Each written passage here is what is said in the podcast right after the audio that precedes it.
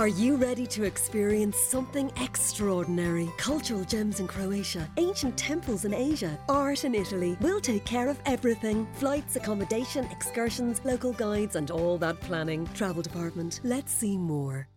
Balham, gateway to the south.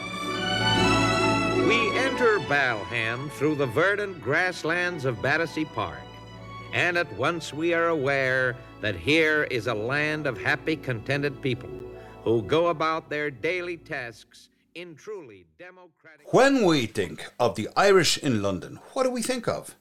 Kilburn, Cricklewood, fellas working on building sites? In fact, Irish people permeate all areas of society in London. They weren't all builders or digging railways. My guest today had a different Anglo-Irish identity. Connor O'Hagan, you are very welcome to today's podcast that we will call Paddy Englishman. Welcome, Thanks. Connor. Thanks, Gary. Glad to be here. Connor, uh, you didn't really live the uh, standard narrative life of... Uh, the Irish in London, did you? I don't think so. I mean, um, I suppose in terms of, uh, obviously any good Englishman likes to see things in terms of class, famously. Uh, in terms of class, we were, I suppose, a lower middle class Irish stroke English family. My parents were both from South County Dublin. My father grew up around, broadly around the Sandy Cove area. Well, that is England anyway, really, so... Yeah, fair you were, point. You were you were West Irish. Fair point. And for many years as a child, as a result of coming uh, to Ireland on holidays, I thought that Ireland was basically two places. It was um, that bit with the uh, Victorian postboxes and, you know, all the Edward the Seventh postboxes, that is. South County Dublin. Or, uh, which would be where we spent the second week of our holidays when we came to Ireland, it was um, Kerry slash uh, Connemara. So I thought Ireland basically had uh, two cultures, and in between lay pretty much nothing, really. Which uh, would be quite a lot of uh, English people's view, or people's view of Ireland, including some Irish people's view. That there is a kind of uh, yeah. urban. Well, of course, uh, I mean, not many people divide. Spend their holidays on the Bog of Allen, do they? You know, so. So, what was the what was your sort of surroundings in? Where did you live in London?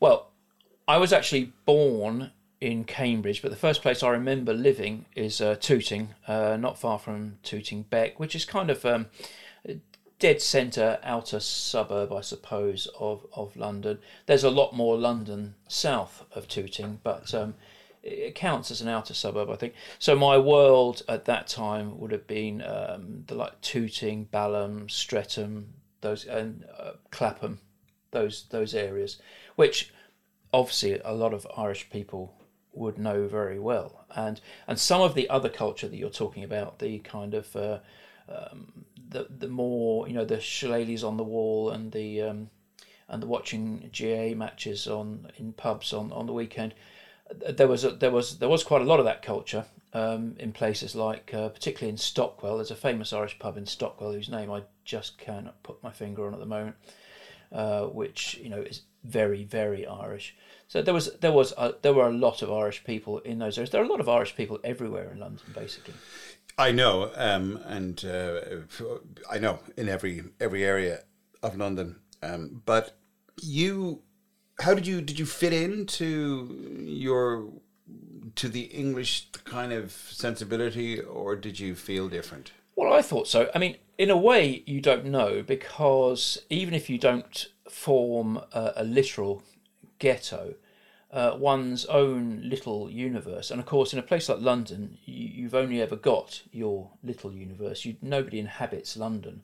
You inhabit the little tiny bit of London that, that you live in, go to school in, work in, whatever. So uh, my bit of uh, London had, by virtue of my world being mostly my parents, friends, families, and the, the families. And what were they? Were they mostly Irish? Okay. Yeah, my my my parents' friends were were mostly Irish, and at school I met uh, the other breed of um, of Catholic in Ireland, which is the English Catholics, um, especially because my second primary school was a a, a lovely little bijou uh, convent school run by the Poor Sisters of something or other. And just for people who might who may not know, Catholic school in England is a big thing, and there are even some cases of people like Tony Blair, yeah, who apparently converted from Church of England mm. to Catholic so the kids could go to Catholic school. Yeah, in a sense, educationally, certainly at that time, uh, being Catholic was a form of privilege in um, in in in London, because a lot of the best schools, schools you might want to send your child to, were were Catholic. Um, not all of them uh, fee-paying. Some of them were fee-paying, some of them not. Um, you know, it was a different educational structure in, in, in Britain. Um, Did you have to be Catholic to go? Yeah, pretty much. I mean, I don't think that anybody was... There was no inquisition, you know, as to how much of the catechism you could actually recite or anything like that. But yeah, I mean, you know, people knew if you were Catholic or not. Well, they and saw so, you in church or they didn't, you know. Okay, so... So it was sort of an interesting subculture of what, what it means to be Catholic in England is a very different thing than what it meant to be Catholic here. Mm. I mean, Catholic in England was was one uh, kind of culture within a, a much broader culture, whereas Catholic in Ireland meant that's what really that categorised your Irishness. Except that because the English are much less religiously sensitive. Uh, than certainly Irish society. It's a much more was. secular society. Yeah, it's a, yeah, sorry, yes, which is a windy way of saying it's a more secular society. Uh, being Catholic in England was nothing like being non-Catholic in Ireland. You know, you weren't an outsider in the same way. There were plenty of Catholics in in, in England, even excluding the Irish. You know. So, did you feel that you fitted into, like, what was your sense of of, of self in, in, in relation to other well, English first kids? Of all, as far as nationality was concerned, I mean, obviously you don't really think about your nationality uh, when you're very young. I didn't really start to think about, uh, you know, question mark, was I you know, Irish or English until later. In fact, I suppose when I got my first passport, I was fourteen when I got my first passport, and I had to make a decision, was I going to apply for an Irish or an English passport? I chose an Irish one because it was quicker to get. Simple as. So mm. since that day, I have been um, a citizen of the Irish Republic, um, a citizen of Ireland. I think it says literally, isn't it? But um, but as far as nationality is concerned, I've always just felt myself to be both, and I can be quite dogmatic about this. Uh, I've had plenty of people try to tell me that I'm actually English because I was born and brought up in England, uh, and I've had people try to tell me, no, no, no, I'm Irish because both my parents were Irish, and I've lived now in Ireland for thirty-one years, and I grew up in, in a kind of a, certainly an Irish-tinged uh, community. Okay, so at, at that stage in London, in the in the sixties and the seventies particularly, there would have been a fairly mm, kind of fairly rigid view, probably, of what, what it meant to be Irish. So, so by other English... You mean as defined by violent republicanism or... Well, not so much that, even before violent republicanism expressed itself in London, you know, just the kind of, as I say, digging ditches. Yeah, but remember uh, no there was also, Irish, for instance... That kind of thing. There was also, for instance, Dave Allen, the comedian, who defined or at least uh, represented a very different kind of, of Irish, a much more suave and urbane kind of Irish. Now, that's the kind of man I took my father to be. Well, that kind of individual uh, absolutely had a, a, a very uh, sort of lucrative place in English society because, I mean, a very accepted sense. You're Terry Wogan, oh, you know, Eamon Andrews, we're all, all of these We're people. all over the joint, really. No, absolutely. Gay Byrne uh, was, was over there. There were so many. I, I mean, Henry Kelly... I, you know, right the way through to the likes of Graham Norton and Dara O'Briain. I mean, there is a history of, of absolutely so you know sophisticated Irish absolutely. people on no, British no television. Coincidence that the natural successor to Terry Wogan is Graham, Graham Norton. You know, mm. so but that wasn't the way everybody in Ireland uh, was seen. All Irish people were seen at that stage, was it? No, absolutely not. I mean, of course, the Irish uh, had and to some extent earned their reputation as, um, shall we say, uh, boisterous drinkers. They were known for going on a session, uh, that's for sure. I mean, Irish people including myself, and I'm I am Irish, uh, although I'm not Catholic Irish. Uh, I enjoy a, a drink and a boisterous session as much as the next Irish person enjoys a drink and a boisterous session. Um, but um, I mean, really, what I'm driving at is this idea that that did other English middle class people view you as kind of middle class in that way, or did they did they sort of attach the same okay. characteristics of that boisterous Irishness? Well, look, needless to say, it's easier for for me to speak about my. Uh, mentality than it is to speak about uh, speak to other people's mentality.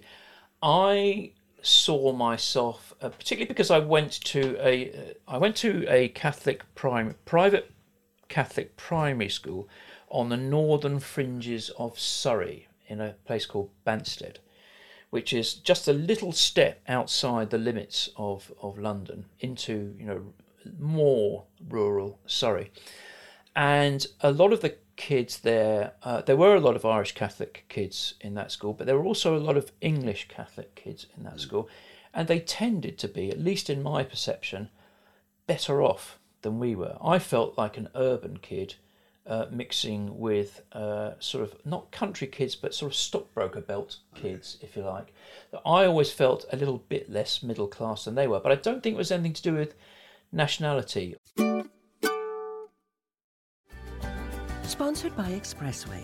With My Expressway, free travel pass holders can reserve their seats online at expressway dot I E or at our ticket machines in stations. Think you're not smart enough to own a smartphone? Well, think again and think Doro. Doro phones are designed specially with the older person in mind. They're easy to use with louder sound and larger text. Plus numerous state-of-the-art features that don't compromise on performance or quality. To learn more about the full range of high-tech Doro phones, visit doro dot I E. Doro phones. Make friends with innovation. Did they make you feel that you were Irish, or did they accept you as being English? I feel, always felt accepted, but okay. maybe I'm just that kind of person. You know, I, I, as they say, I was always sure of my own welcome. Okay, so so to say that middle-class England... Uh, or middle-class London was accepting of Irish, other Irish, quote-unquote, people who were somehow similar. There was no differentiation. Yeah, I mean, the people that um, I knew, as I said, mostly uh, my parents, friends and so on, they were all pretty uh, pretty successful in what they did. They mm-hmm. all, I mean, to varying degrees, but they all got on. They all bought houses in the, houses in the suburbs, had kids, drove cars. You know, um, they were all successful. None of us uh, were, as far as I could see, uh, discriminated against or disadvantaged in any way. You've got to remember, I think, that, that the English were much too busy getting on with their own stuff to be uh, to be mm. bothered about, uh, you know, where you came from, really.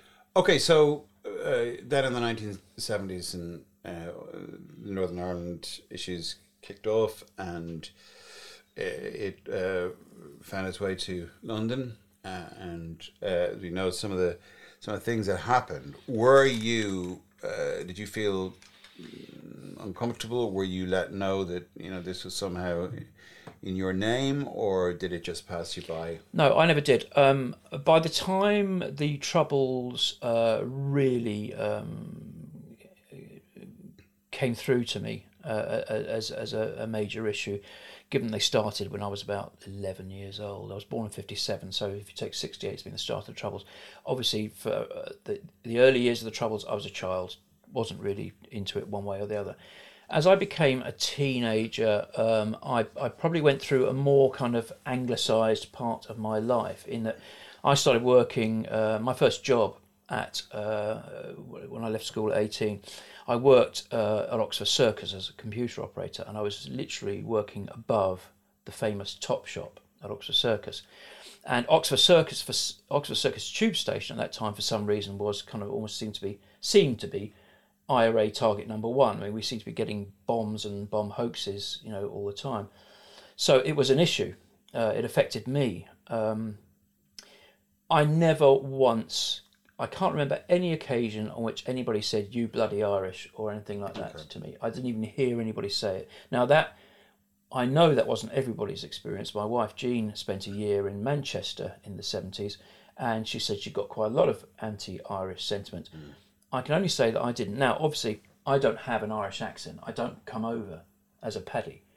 Uh, no, no you matter actually what kind sound of English person, really quite yeah, English I'm, I'm, and grand. This accent, this disgusting South London accent of mine, this kind of disgusting, slightly middle-class um, uh, South London accent of mine isn't shifting.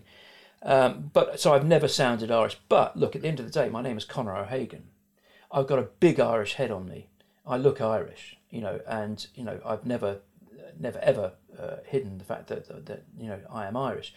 But I never got any sense of resentment or dislike or prejudice as a result of that. Now, obviously, part of that would have been because I grew up amongst other Irish people. But obviously, as your world expands, you get into teen teenage years and you and you, and you start working. Your world expands, and my world very, very quickly became dominated by English English people.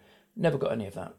It's quite interesting because I always get the feeling that like Ireland is very comfortable, or official Ireland is very comfortable, say, with the American immigrant story, you know, right up to J F K and so on. Um, but it was never quite so in tune with its own uh, sort of immigrant story to Britain. Liverpool a little bit, but I had no idea the sheer numbers of Irish people. Yeah. Who, who as I say, we were all over the joint. Yeah. We are and have been for a long time. And South London is not a place that you would identify with the Irish, but of course you're saying that there were loads of them there. No, because it's not Kilburn. I mean, and, and um, you know, that that Kilburn and um, what's the other place where I actually lived? Harlesden, around there, where there are Cricklewood, big, big, yeah, Cricklewood, yeah, exactly, yeah. Dollis Hill, around there. Now they they they are the areas of London that you associate with the Irish. In fact, I I do remember actually the first time I ever went to see the Undertones at uh, the National Club in Kilburn. Um, I was amazed to find an island that I didn't actually know existed, because all the way, I always remember on the walls of the National Club, there were photos of show bands. Mm. I thought, what kind of prehistoric relic of music is this? You know, when I, I found out there was this thing called a show band, there were guys who wore bow ties and velvet jackets and, you know, this kind of stuff. And um, and, and, and something I was totally unaware of as existing in Ireland, because my... my awareness of Ireland was all about, by that stage, was all about about religion and politics and, you know, the influence of the Catholic Church, which I hated, you know, because I was a card-carrying atheist from the age of about fourteen onwards. Mm. And card-carrying atheist, I love that one. One we, we need to talk about that at some point. Yeah, religion, um, big big rejection thing. Of religion. Yeah, uh, and it can't help but shape your idea of Irish, of, of Ireland and Irishness and what it means to be Irish. Well, what was the general English view, do you think, towards Ireland in um, in the nineteen seventies? It must have been a little bit loaded with. Well, it was uh, just it's seen as a poor country, and of course the Irish themselves did nothing to dispel that. I mean, the Irish go on thinking of themselves as a poor country, have gone on thinking of themselves as a poor country long past the point where they actually became a rich country. I mean, in actual fact, even even you know, when Ireland was, relatively speaking, uh, poorer than poorer than England, if you looked at the actual, you know, global G D P per head tables and so on, Ireland was always well up there in the in the wealthy nations league. Just it didn't feel like it. Well, yes, I'm not really in a place to uh, contradict or conf- or confirm that. Um, because I don't have my data, my economic data from the nineteen seventies. And I'm bullying you. I'm, uh, I'm bullying you with, with statements. Um, so I, I'm just kind of interested, I suppose, in just teasing out slightly what the what the general view of Ireland was. Sorry, yeah, that was that, in, was, that was your question. Well, I think that Ireland was seen Ireland was seen England. as being a poor rural country, which is exactly how it saw itself, I think, and it was seen as being, of course, an island of uh, saints and scholars. Exactly as the Irish wanted to be seen. I mean, it is it is well known that Ireland produces great, um, great poets, great musicians, great you know artists of, of varying kinds. So Ireland Ireland was seen that way, but I suppose the Irish were seen as being fractious and um, a bit like the Victorian image of them. You know, squabbly and noisome. Mm. I like your words, noisome. What a and, wonderful word. You know, and of course, it really depends on individual experience, what kind of Irish people you know, if you know any, and what types they are. I mean, my, as I said, my mother and father's world was full of, to me, deeply intelligent, deeply cultured, and uh, really, you know, warm human people. So I got a very good impression of Ireland, and I was very proud of that side of my Irish heritage. I thought the, the and, and and of course I still think that now. That I've been living here for thirty years. I know this. The Irish are great people, people, mm. and that was that's their strength. Well, one of the things I've been told by quite a few English or Irish people in, in Britain have done very well, um, particularly in London, um, is that you know Irish people do do uh, extremely well, uh, and. You wouldn't have kind of thought that that would be the case, given you know just that they were that they were out, outside of their own country. But in actual fact, a lot of Irish people do so better outside of their own country. Um, why do you think Irish people get on so well abroad? Well, largely because of that, but also I think because uh, there is um, an immigrant syndrome. I mean, you could say the same thing about the Koreans and the Chinese in America, and, and so on and so on. Um, you get a fresh start.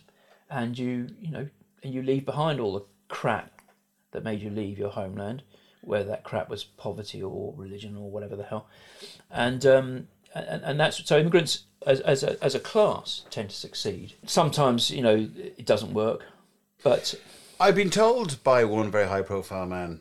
In fact, it was Louis Walsh, I will say, and he suggested the, the great Louis, the Walsh, great Louis Walsh, Walsh, the one yeah, and only really. Louis Walsh. Um, Always been a model to me. Listen, he gave me a lift from the uh, off the, the plane one day. There was a fancy B M W seven thirty-five. Oh, well, that seals it. If it was good and to I, Gary. And I got into the car. He uh, invited me into the car and into the uh, the building, the terminal building for ultra V I P types. And I can tell you, the word convenience. Yes, you haven't seen convenience until you've seen Gary, this. Convenience is king, after all. Yeah. Uh, so he suggested that. One of the reasons why a lot of Irish people do well is because they kind of think a little bit differently, think outside the box, think between the lines. Uh, do you do you go along with that, or do you think that it's compared to, you know, the kind of slightly more rigid English thinking, or is that a cliche? I think that uh, there's an element of soundbite to that. Mm. Uh, obviously, we like to think certain things about ourselves. Funnily enough, I think that one of the great... Now, I'm not dodging your question, uh, but I thought one of the great things about the Celtic Tiger era was that it became more possible to be a great Irish scientist, businessman, doctor, professional, and you didn't have to be able to tell a really good story or handle your drink really well or have a fine baritone voice on you and be the last man standing uh, in a, at a party, to be a great Irish person. You know that there, it, it, it's expanded at the, the extent of our ambitions. You know that we, I think we began, to, we took ourselves more seriously. Well, I suppose there's so many um, Irish people who uh, emigrated to Britain and have done very well too. Absolutely, uh, and people. College graduates, for instance, in the seventies and the eighties, yes, who were going over and doing very well. Under the radar types, Gary, not just the people who became, you know, C E O of Unilever mm. or, or, or whatever with with distinctively Irish names, but the number of people who made good livings for themselves, people who, who just who just prospered, and you know, as I say, bought the house in the suburbs, you know, and, and did nicely for themselves, and their children became doctors and, and so on. And in other words, who just basically got on that ladder and started going up it.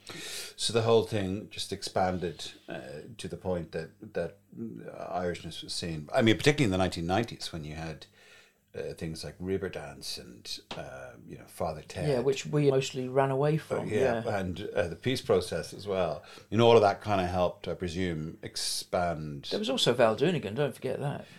Well, and the Bachelors, the Bachelors, they were huge. The Bachelors would have been before my time, I have to say. They weren't before mine. Uh. Ramona. um, and in terms of kind of the the, the wider uh, idea in the rest of the world, you know, for you, do you consider yourself to be kind of Irish or British? What is your identity? I'm both. As I, I think I said before. Uh, I am dogmatically both. Nobody is going to tell me that I'm not Irish, because I bloody well am. Nobody's going to tell, nobody's going to tell me I'm not English, because that'd be ridiculous. You know, um, I'm both. And I don't see any contradiction in that. I think people too often confuse citizenship with nationality. I mean, I'm clearly of the Irish nation. I'm also clearly of the English nation. Uh, my citizenship is kind of irrelevant. I could be a citizen of bloody Turkey, you know, I would still be English and Irish. Um, well, I can't help get the feeling that there is a kind of a, an Anglo-Irish identity. I mean, there always has been, but Anglo-Irish identity was always considered to be, you know, absentee landlords or very wealthy people. But yeah. inevitably there is, at all levels of yeah, society, there is. an Anglo-Irish and identity. And you kind of touched on it earlier when you said that uh, where my father came from was England anyway. So I think to a lot of people, my you could say, you would be wrong, of course, but you could say that my parents weren't that Irish to begin with. But, you know... Uh, well, the area that they actually came from, if you look at that area in, in South County Dublin, from sort of Dunleary on to, you know, through Sandy Cove, Dorky, uh, all that Killiney, I mean, it is all incredibly uh, sort yeah. of grand. And it's built it's, it's West British Central, yeah, yeah. sure. Um, so, yeah, I, I was just kind of really trying to get to the idea that there is a, there's an Irishness, uh, which may be... Uh, you know, very different things to different people, and it's completely expanding. And there's an Englishness, which may be different things to different people, but there's also this cross-pollination, right? Inevitably, of and I think you've hit on, very close to each yeah, other. You've touched on something there as well, which is that there, there, there is no. I mean, I think I've already addressed the point that there is no one Irish, there is no one English either. Yeah. Remember, I mean. I, okay, I know a lot of people are going to disagree with this. Some would disagree with this violently, Gary, but. Uh, I think that culturally, um, the the English and the Irish are just as they appear on a map of the world, very close together. And I think the difference, the regional differences between, say, for instance, a Yorkshireman and a Cornishman, are greater than the, the than the regional cultural differences between a Londoner and a Dubliner. I think that, but that's obviously going to be uh, skewed by my own experience. Well, there's one thing that I've always found, uh, and that that is English people tend to get on quite well in Ireland. Uh, and there tends to be... They just kind of vanish into the morgue. Yeah. But they, there's Irish and English people, in my experience, actually seem to get on quite well together, mm. culturally uh, suited, in the way that I sometimes find the Irish and the Welsh, or even the Irish and the Scottish, are culturally quite different. Yeah, now the Scots, that's a difficult that's a difficult subject, Gary. Well, the, you know, there is a very definite uh, link, both you know, geographical and temperamental link, uh, or temperament-wise, between uh, Scotland and Northern Ireland. Uh, and it's not just the kind of... The obvious, the obvious planters and, and, and, and all of that kind of stuff. Yeah, uh, that it's not even sheep farming. It's a kind of northern European. Maybe it is sheep farming. Uh, well, I'm sure that's got something to. I'm sure that's something to do with it. I see what you did there. Yeah. uh, you should be a comedian. Yeah. So that there is very strong cultural and ideological links yeah. going back thousands of years is really yeah. what I'm saying. Yeah, I certainly, of my just my experience, I mean, uh, the, the, the, the Irish and the English uh, always seem to actually get on quite well when they yeah. were... So, well, as I keep saying, that, that's that's that's been my experience. Mm.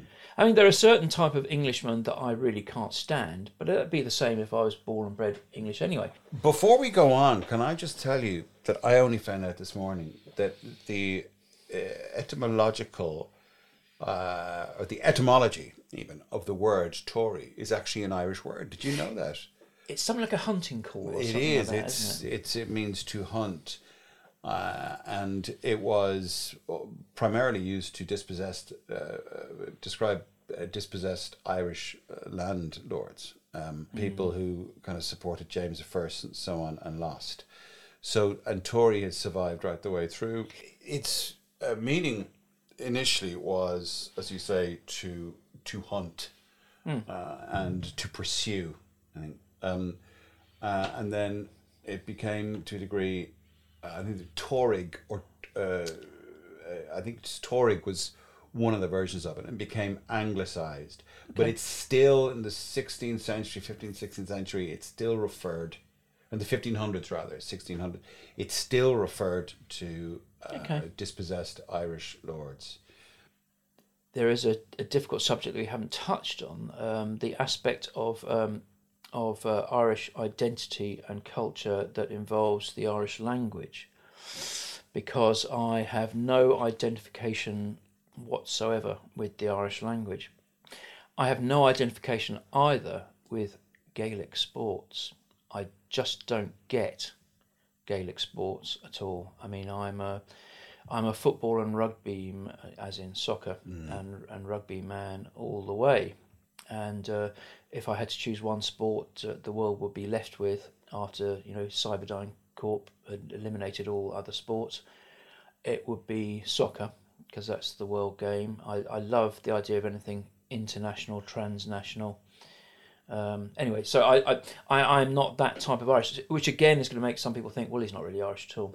Well, again, but this is the the kind of conflict in identity. What what actually makes you Irish? And and obviously, uh, in the twentieth century, there was a very definite, uh, you know, cultural sort of imperative from the the, the newly crowned, or the, the newly independent Irish state, mm.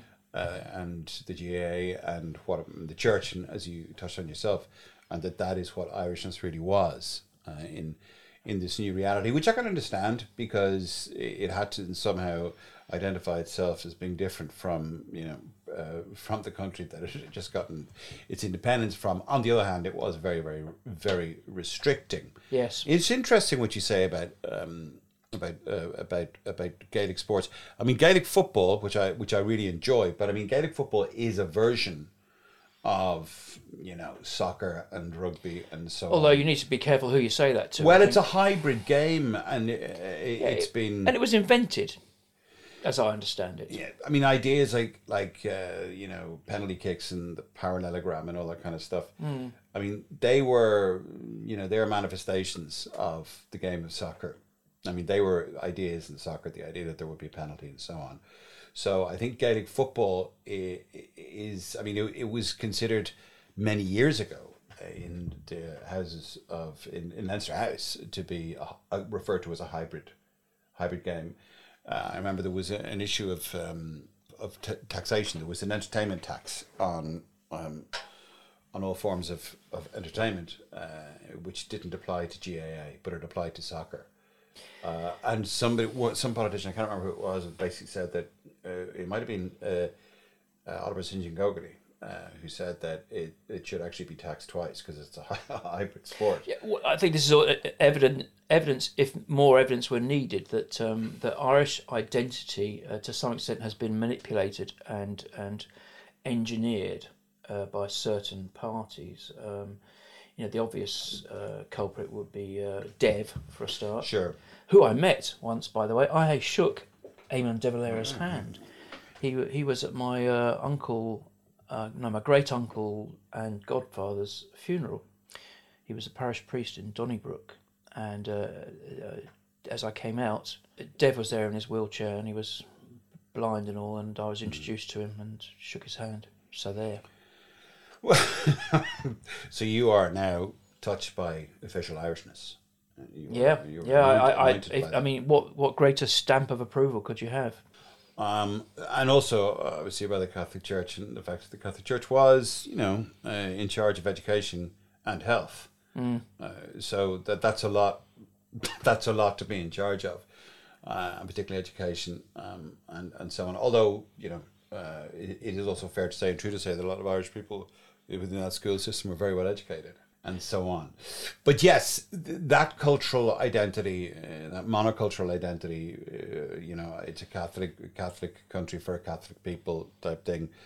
Uh, in actual fact, I think it was, uh, was it John O'Costello who said that um, he identified uh, as a Catholic first and an Irishman second. I think that was...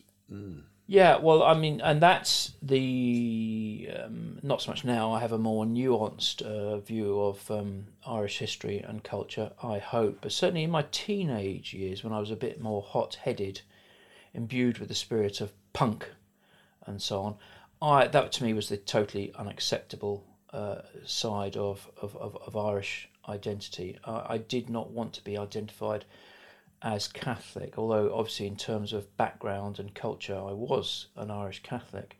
I didn't, you know, mm. I, I rejected the Catholic Church in, in, in a pretty big way. I mean, I didn't want to, I didn't burn any churches, but...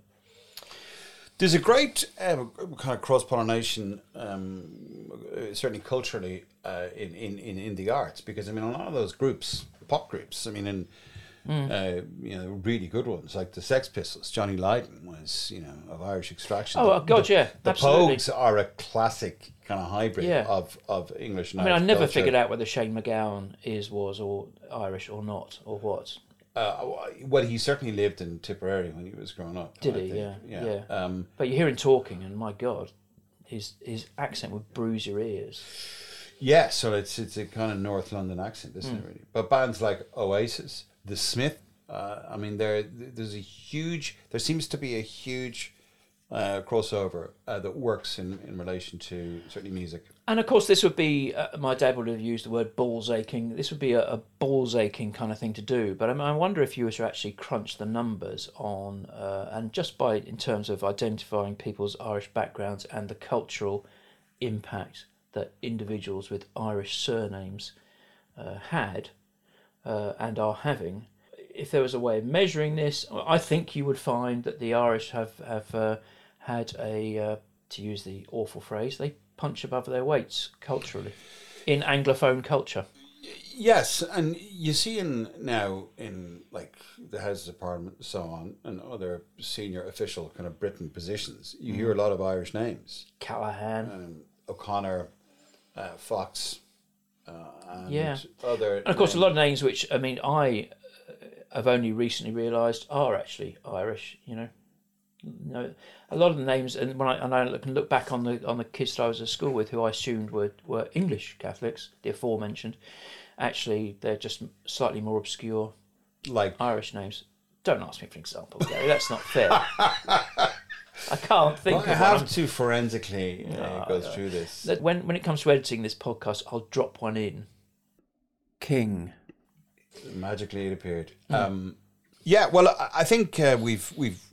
The the final thing that I would say on that is that there's huge links, though, between effectively British royalty, with the monarchy, and mm. this country. And, and it was quite clear that when the Queen came in twenty eleven, that she was very pro, there was a very strong sense of being at ease with uh, with Ireland yeah.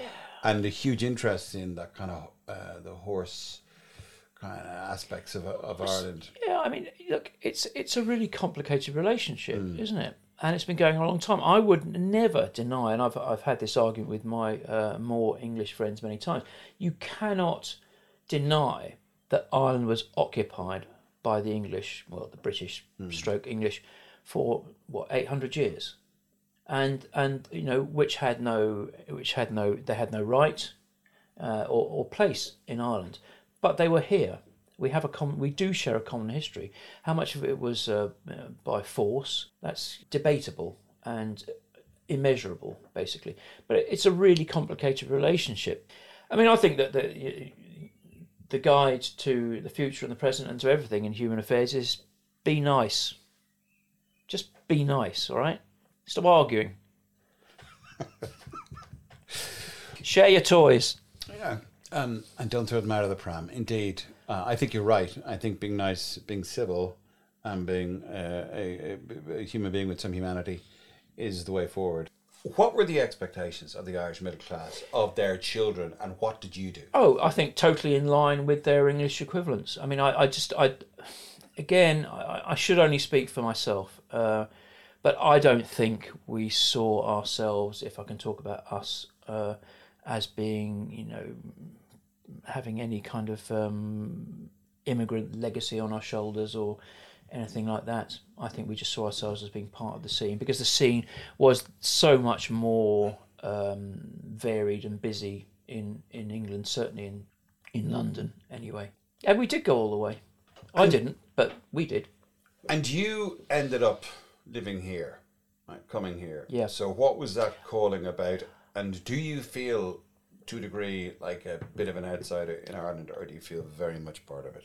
Well, I came simply because I was made redundant. I was working as a journalist in London on a magazine, and I got made redundant. There was a big, I don't know what the hell happened in the media industry in nineteen ninety-two, but an awful lot of us lost our jobs as a result of whatever it was. I came to Ireland simply because I could not function as a freelance journalist in London because half the people I knew were trying to do the same thing. We were all competing for the same gigs. I thought, weirdly, that um, Ireland would be a good place to go to to uh, set myself up as a freelance writer. That never really happened. I got in more into into magazine design and layout and stuff like that. And I met my wife, Jean, Jean O'Brien, who is a poet, and uh, we got married and we had children and so on. And did you get kickback at all from some Irish people who decided that you weren't? Only very occasionally. Only very occasionally. I mean, I do kind of seek it out because I'm quite mouthy and and, and argumentative. So, you know, if there's going to be uh, an argument to be had, uh, I'll, I'll, I'll probably find it, you know? Mm, okay. And do you think it gives you any particular insight, being a kind of an well, insider but an outsider? Yeah, of course. I mean, you know, when when when it's when we're talking about England, I know what I'm talking about. You don't. I'll, I'll rephrase that. Yes, of course, because I, I, I have had a foot in, in, in both worlds, and uh, although, as I've said, I think to a large extent they're the same world. You know, there are details and so on, and um, I think that. I appreciate the English for what they are, English culture, English society. I, the English are wonderful. The Irish are wonderful. But then, you know, let's face it, so are the French and the Belgians and the Germans. You know, they're all, they're all, we're all wonderful. In the new era of, uh, of um, um, not saying anything negative about anybody, God, I agree. Just all be nice to each other. Okay, thank you very much. It's a fascinating insight. I, I, I hope I've shone some light on something, or other. I've just confused myself. Today's podcast was brought to you by me, Gary Cook, and produced by the same man who is the guest, Connor O'Hagan. An wil phone póca nua wet, an wil canapi no fum nis orja wet. Nis eisca le húsaj, faker na phone iantak atá gwin, an seo, ag Doro.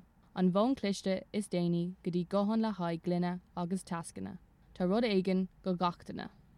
Tá níos mó eolas ag daro dot com.